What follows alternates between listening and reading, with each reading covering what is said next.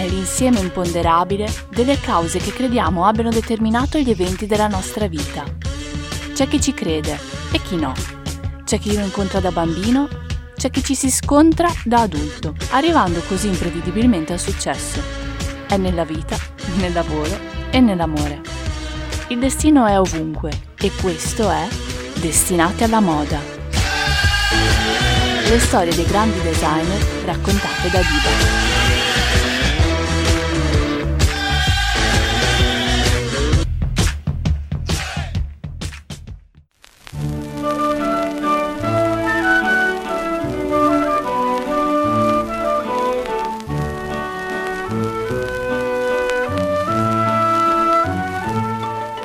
È il 1939.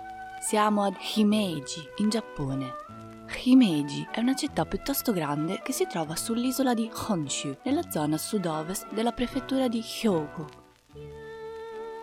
Nonostante la guerra stesse avanzando verso il Pacifico sempre più rapidamente, la scenografia che ci troviamo dinanzi, vagabondando per le strade di questa cittadina del Sol Levante, è quella da cui probabilmente hanno avuto origine la maggior parte degli stereotipi nipponici.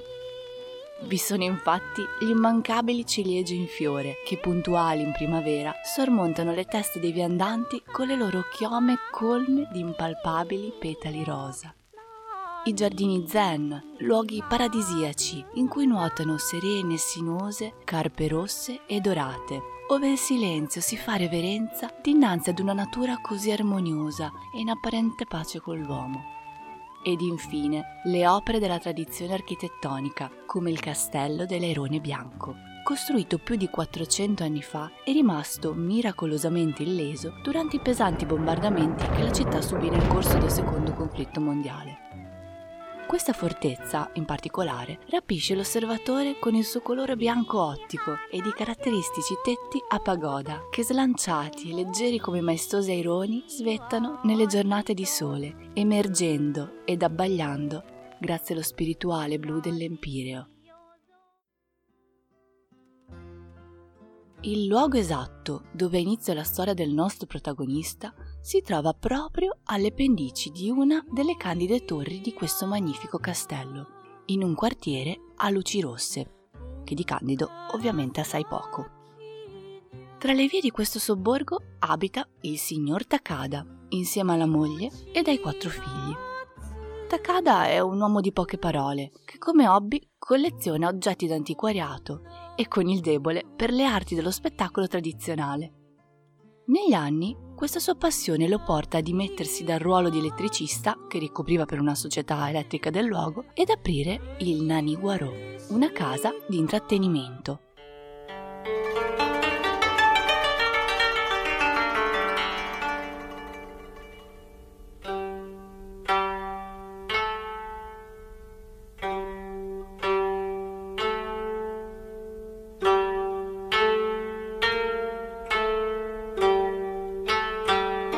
Il 27 febbraio del 1939, in una giornata particolarmente umida e fredda, assistiamo ad una scena singolare.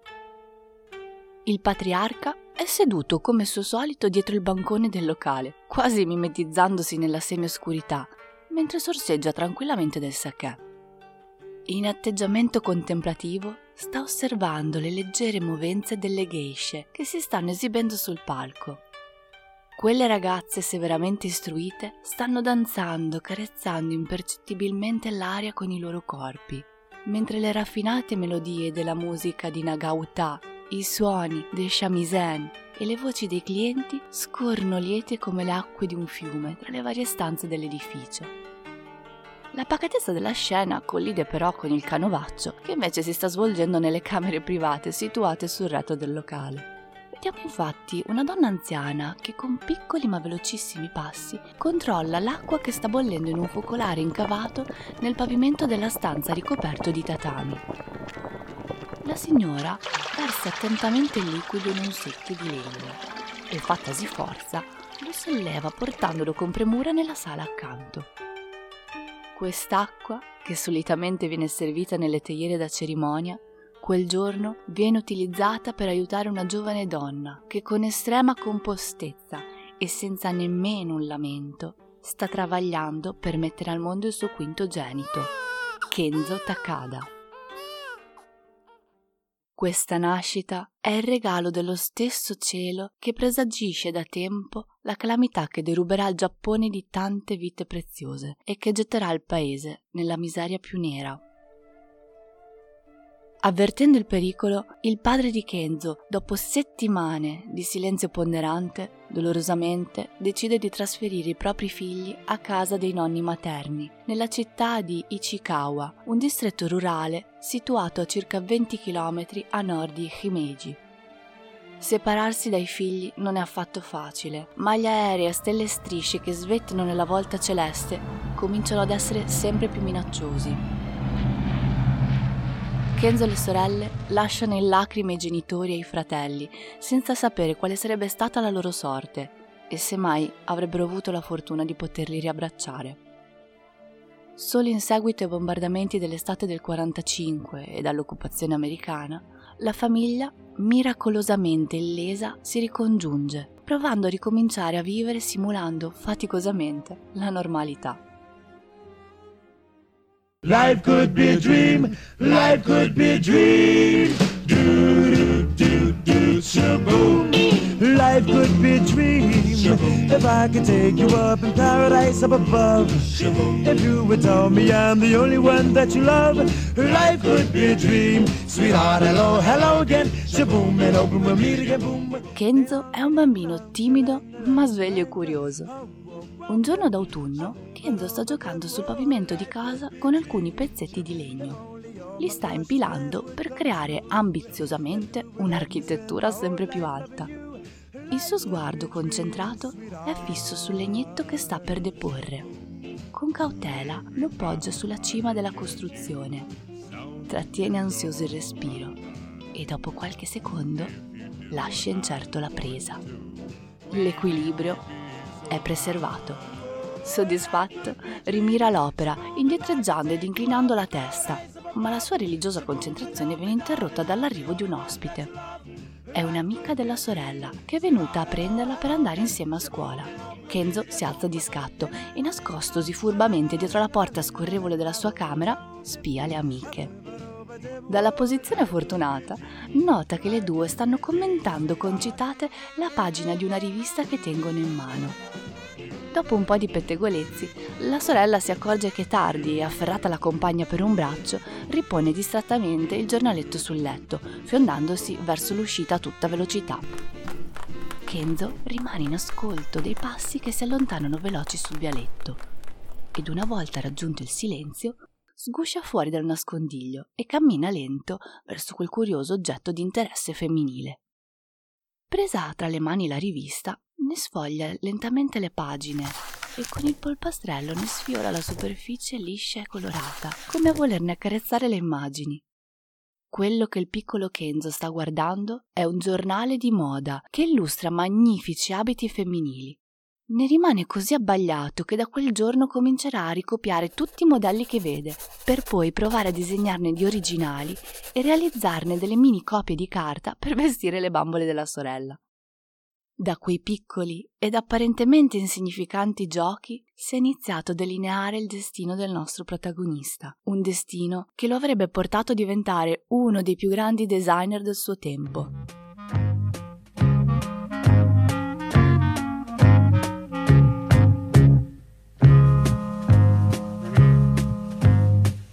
Get older, losing my head many years from now. Will you still be sending me a Valentine? Birthday greetings, bottle of wine. If I'd been out till 2:45, would you lock the door? Will you still need me? Will you still feed me when I'm 64? Una volta cresciuto, Kenzo decide di seguire l'esempio della sorella maggiore, iscrivendosi ad una scuola di fashion design. Ma i genitori glielo impediscono categoricamente, dato che la figura del designer non sembra essere un lavoro adatto ad un uomo rispettabile. Lo costringono così a scegliere un altro istituto. Il giovane Kenzo è però estremamente caparbio e non si arrende. Dopo aver dato il contentino ai genitori, studiando per ben 2 mesi letteratura inglese, decide di prendere la sua strada e dedicarsi alla sua passione, la moda. Abbandona così l'università di Kobe e si iscrive a Bunka Fashion College di Tokyo, che all'epoca aveva appena aperto le iscrizioni agli uomini, il caso. Nella capitale viene assunto come pittore, mansione che gli consente di mantenersi gli studi e di essere indipendente dalle finanze genitoriali. Per anni Takada lavora duramente e dopo il diploma può finalmente iniziare ad usare le sue matite. Diventa infatti designer per un negozio di Tokyo chiamato Sanai, su commissione del quale realizzerà diverse collezioni, immergendosi per la prima volta nel reale fashion business. Contemporaneamente, per arrotondare, Kenzo posa anche come modello per alcune riviste locali, indossando abiti creati da altri designer e ricoprendo così, ironicamente, la parte di quelle mannequin che vide illustrate da piccolo sulla profetica rivista di moda della sorella. Nel 1964, a 25 anni, Kenzo vende tutto quello che possiede, ripone i suoi abiti e le sue creazioni in un baule col lucchetto e si imbarca in pavido spavaldo per la modaiola Parigi.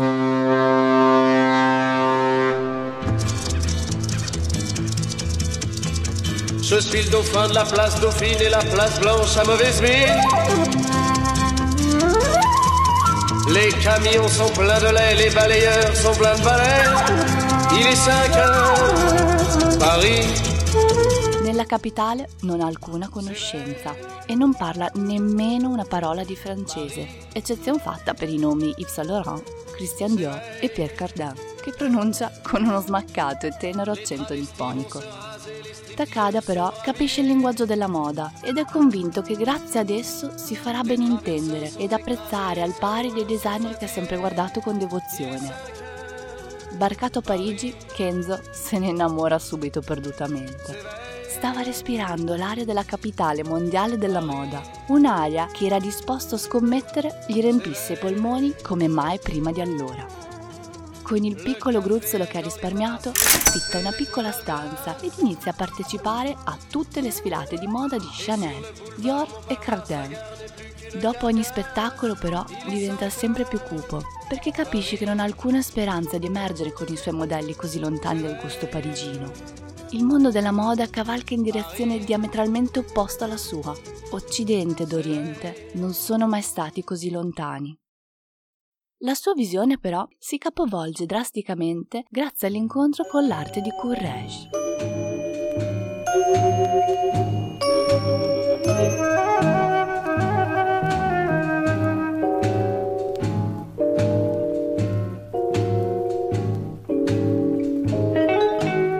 Quest'ultimo è un designer estremamente atipico e rivoluzionario. André Courrèges, classe 1923, a differenza di molti stilisti suoi contemporanei, non studia moda, ma si laurea in ingegneria civile. La sua formazione di designer di moda avviene solo nel 1950, presso l'atelier di Cristóbal Balenciaga. Lo stile di Courrèges è considerato futuristico perché disegna abiti fatti con materiali innovativi ed inusuali per l'epoca, come il PVC e la vernice.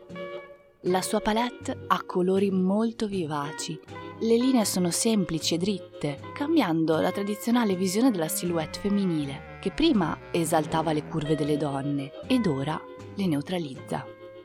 Per la purezza dei tratti e la semplicità dei tagli viene definito da alcuni come un design tipicamente automobilistico.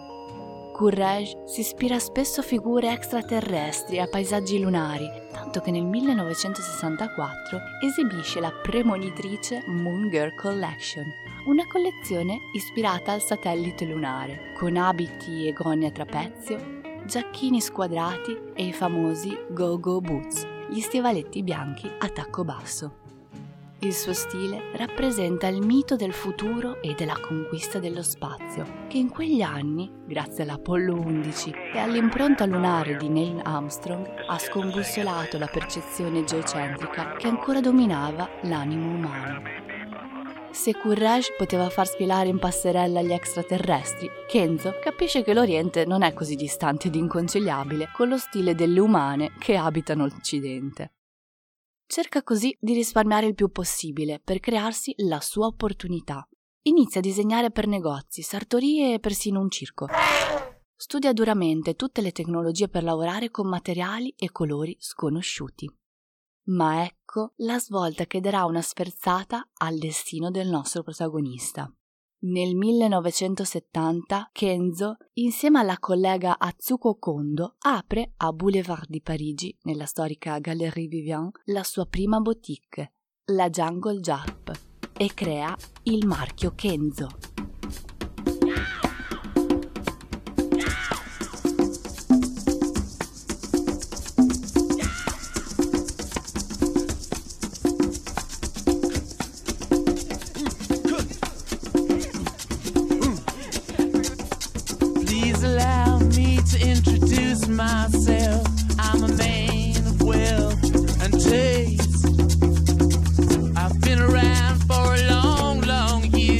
Il designer inizia ad incentrare le sue creazioni su stampe luminose, vestibilità facile e tessuti leggeri.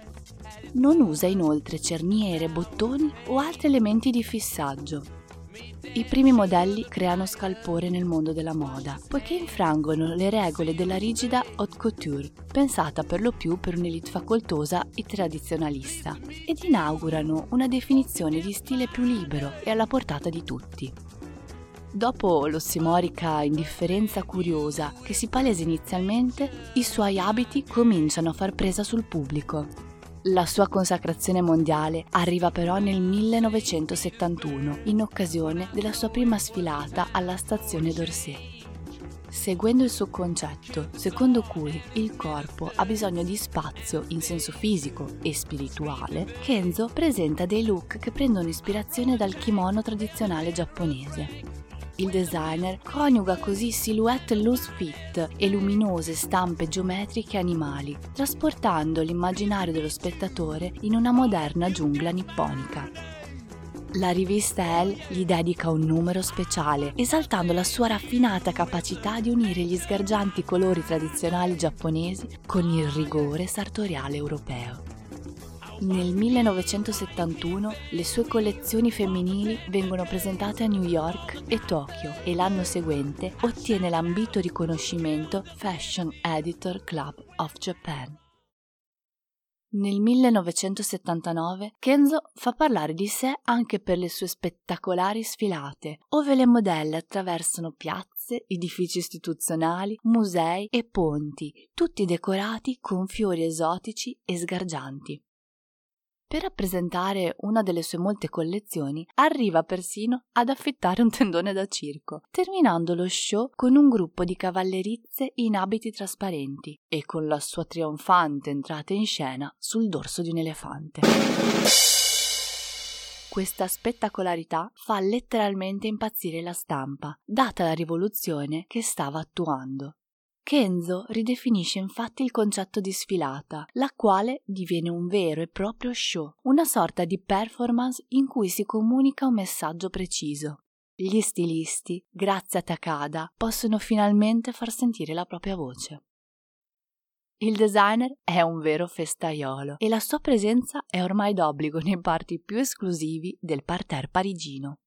È proprio ad una festa agli inizi degli anni '80 che incontra l'uomo che ha solcato la sua vita e la sua carriera, Xavier de Castellat.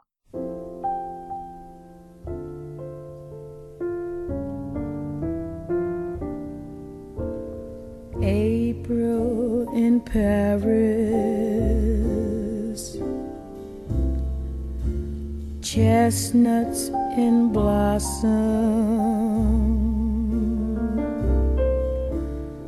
holiday tables under the tree. È il 19 aprile, ma non è il classico April in Paris della famosa canzone, perché l'aria è ancora pungente e le gemme degli alberi tentennano d'esporsi. Kenzo entra in fretta nel locale affollato che Paloma Picasso, figlia del celeberrimo pittore Pablo, aveva scelto per festeggiare il suo compleanno. Finalmente un po' di tepore. Le risate e le chiacchiere degli invitati coprono la musica in un fondersi ovattato di voci, suoni, melodie. Fatta una breve ricognizione della sfarzosa sala con lo sguardo, il designer individua il caschetto nero lungo fino alle spalle della festeggiata e si dirige verso di lei per farle i suoi auguri. Abbraccia forte l'amica, che dopo nemmeno 5 minuti è costretto a salutare per lasciarla risucchiare nuovamente dalla vorticosa platea che le gira intorno. Kenzo, felicemente contagiato dall'aria di festa, afferra rapido un calice di champagne dall'elegante vassoio d'argento che gli passa a fianco e si siede ad un tavolo occupato da un ragazzo molto attraente che gli ricorda il magnetico Clint Eastwood. Il designer saluta con un lieve inchino, educatamente tende la mano e si presenta. Lo straniero fa un compiaciuto cenno del capo e si presenta a sua volta. Lui è Xavier de Castellat. I due iniziano a discutere dei più disparati argomenti. Kenzo viene travolto quasi immediatamente dal fascino del nobile francese, con quel non so che da cowboy da spaghetti western. E nota che Xavier sembra provare lo stesso sentimento, perché svela il suo imbarazzo lisciandosi i baffi con un rapido gesto che compie a ripetizione. Una sorta di tic che denota un nervosismo eccitato. L'alchimia tra di loro è evidente, ma l'incanto viene interrotto dall'amico Karl Lagerfeld e dal suo partner Jacques de Bacher, che goliardicamente si uniscono alla piccola tavola rotonda. I due, che fino ad un'ora prima erano perfetti sconosciuti, leggermente scioccati per l'interruzione, si scambiano un'occhiata che fa intendere che il discorso l'avrebbero ripreso quanto prima. Tra il designer e Xavier vi è un'affinità e stima reciproca, qualità che aumentano grazie alla condivisione di un senso estetico e di una sensibilità particolare. De Castellat aveva studiato architettura ed era esperto della storia e della struttura dei vecchi castelli d'Europa. Aveva anche una profonda conoscenza dell'architettura giapponese, tanto che spiega al designer in modo facile e comprensibile le idee e gli stili incorporati in tesori culturali giapponesi come le ville imperiali di Tokyo. L'ampia e stimolante educazione di Xavier aiuta lo stilista anche a livello lavorativo, oltre che personale. Il compagno, infatti, disegna lui stesso alcuni modelli, gli presenta quello che diventerà il suo secondo co-manager e gli fornisce assistenza finanziaria quando la società si imbatte in diverse difficoltà.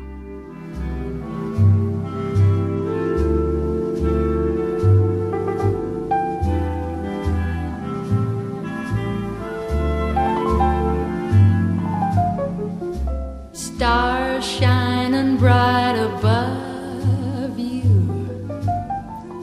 Night breezes seem to whisper I love you. I due viaggiano moltissimo e Xavier è un continuo stimolo per lui.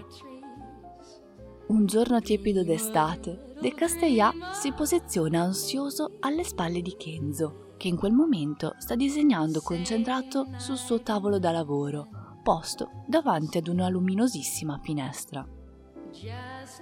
Dopo qualche secondo di incerta contemplazione, esordisce dicendo che c'è qualcosa che deve assolutamente fargli vedere. Kenzo alza lo sguardo ed, incuriosito, con candore, chiede a Xavier cosa abbia in mente questa volta. Xavier, misterioso, gli sfila la matita dalle mani e lo tira a sé, trascinandolo garbatamente verso la porta d'uscita. Kenzo si lascia guidare disarmato e sempre più intrigato.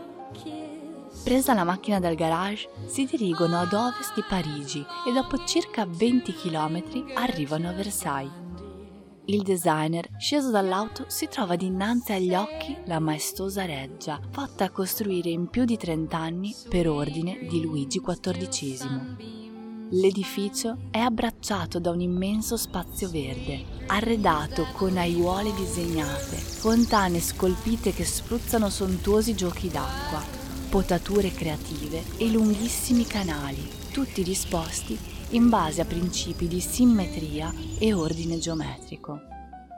Lentamente Xavier conduce il compagno nel parco, continuando a controllare nervosamente l'ora. Kenzo inizia ad agitarsi perché ne percepisce l'irrequietezza e gli chiede di dargli qualche spiegazione. Il sole intanto comincia a tramontare ad ovest e il paesaggio naturale inizia a tingersi di sfumature magiche. In quel momento Xavier esaltato ordina: «Ora, girati!» In piedi sul lato occidentale del palazzo, Kenzo si volta e il respiro gli si blocca. Lo spettacolo che si trova dinanzi è indescrivibile. Esattamente come se fosse stato misurato con un righello, l'enorme sole al tramonto splende da un'estremità del canale che corre direttamente verso ovest. Dall'altra parte, la sala degli specchi riflette i raggi del sole e l'intero edificio si tinge di un vivido rosso scarlatto, come se dovesse scoppiare in fiamme in qualsiasi momento. Non c'è il minimo difetto. L'architetto aveva progettato il palazzo in modo che in quel preciso istante il Canal Grande e la Sala degli Specchi sarebbero stati trafitti dai raggi del sole, in una perfetta fusione tra natura e scienza. Kenzo pensa che lì è sicuramente contenuto lo spirito di coloro che avevano lavorato per realizzare quella meraviglia, permettendo un magico e diretto dialogo col passato. Il designer non riesce a nascondere la sua meraviglia e il suo stupore. «Allora, hai capito?» chiede Xavier, che vedendo subito il suo stato di stordimento, sorride soddisfatto.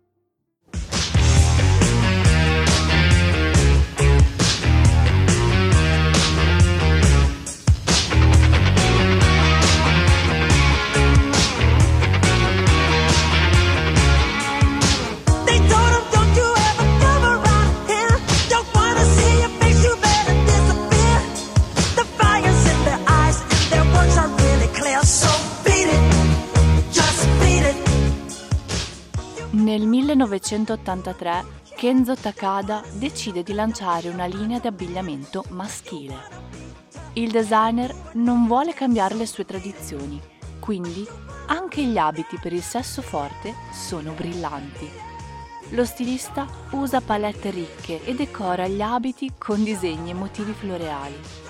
Kenzo è stato il primo a proporre una combinazione di pantaloni neri con strisce bianche e una giacca rigida decorata con fiori colorati per l'armadio maschile. Nel 1987 esce una collezione dedicata ai bambini e nel 1988 debutta con i profumi, destinati a un enorme riscontro commerciale. La fragranza più famosa è sicuramente Flower by Kenzo, che troviamo nella iconica confezione lunga ed elegante con il papavero rosso, un fiore che ironicamente non ha odore e che diventa simbolo di un profumo assolutamente autentico ed originale. Questo fiore inoltre cresce in città, rappresentando la resistenza e l'adattabilità della donna moderna. Nel 90 inizia per Takada una decade complessa. Well, you're my friend, it's what you told me. And can you see? Sono addirittura 3 le tragedie che lo colpiranno, in una raffica che lascia davvero senza fiato. La più grande di tutte è la morte per AIDS del compagno Xavier de Castellat, che lo lascia nel 1990. Il suo fisico aveva ceduto già da tempo, ma come ben si sa, non si è mai davvero preparati alla morte di una persona cara, nemmeno quando è stato sentenziato il via al conto alla rovescia. Kenzo è devastato. Aveva perso un compagno, un amante, un collega e un amico. Tutto in un colpo solo. L'anno successivo, Atsuko Kondo, la sua mano destra, ossia colei che trasformava i suoi pensieri in abiti, viene colpita da un ictus.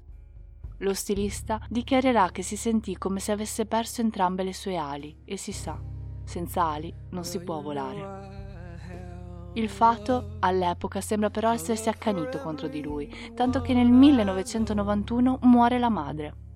Il designer apprenderà però la tragica notizia solamente dopo il suo funerale, a causa di un sinistro scherzo del destino. Nel vano tentativo di riprendersi dalla morte di Xavier, infatti, organizza un viaggio in barca con alcuni amici per visitare la Corsica.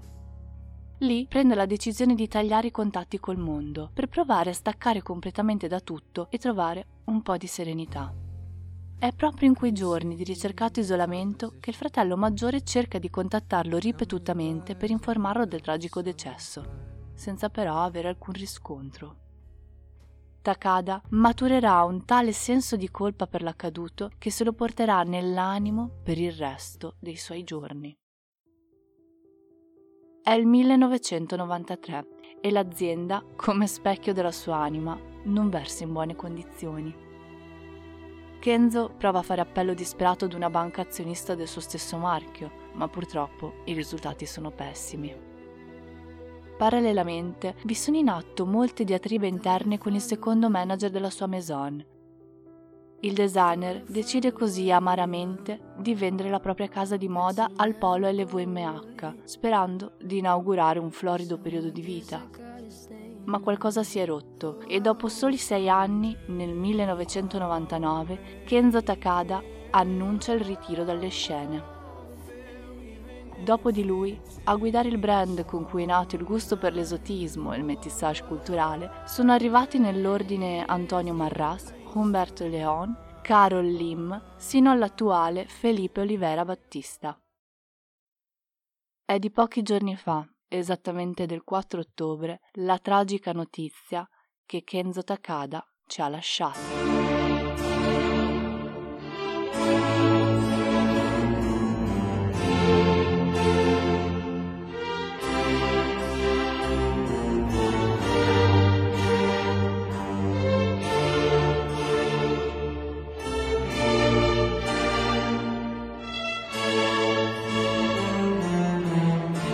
Il designer giapponese è morto a 81 anni per complicazioni dovute al contagio da coronavirus.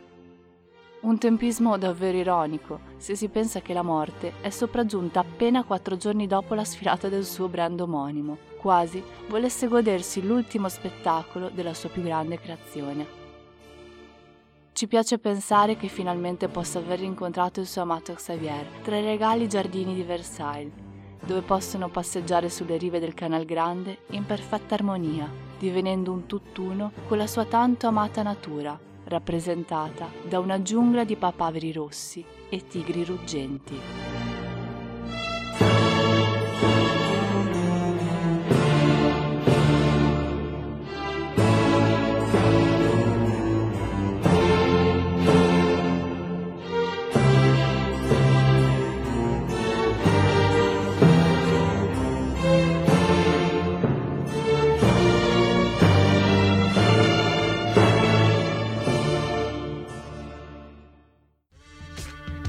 Speriamo che questa storia vi abbia appassionato. Se volete scriverci i vostri commenti e suggerimenti o avete bisogno di informazioni, scrivete a diva.eaf, sigla di Everything About Fashion, @gmail.com. Continuate a seguirci sul nostro blog Diva Everything About Fashion e sulla nostra pagina Instagram Diva Fashion Official. Vi aspettiamo alla prossima puntata. Ciao!